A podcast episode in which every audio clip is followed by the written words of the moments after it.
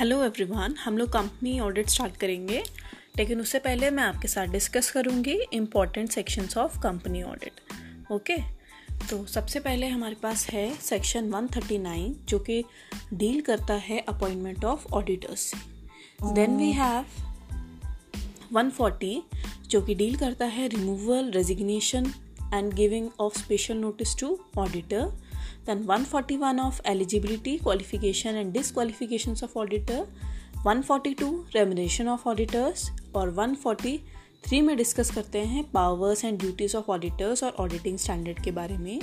144 deal करता है auditor कुछ सर्विसेज़ नहीं दे सकता auditor not to render certain services then 145 auditors to sign audit report 146 auditor to attend general meeting 147 punishment for contravention and 148 central government to specify audit of items of cost in respect of certain companies अब हर दिन मैं आपके साथ एक एक section discuss करूँगी okay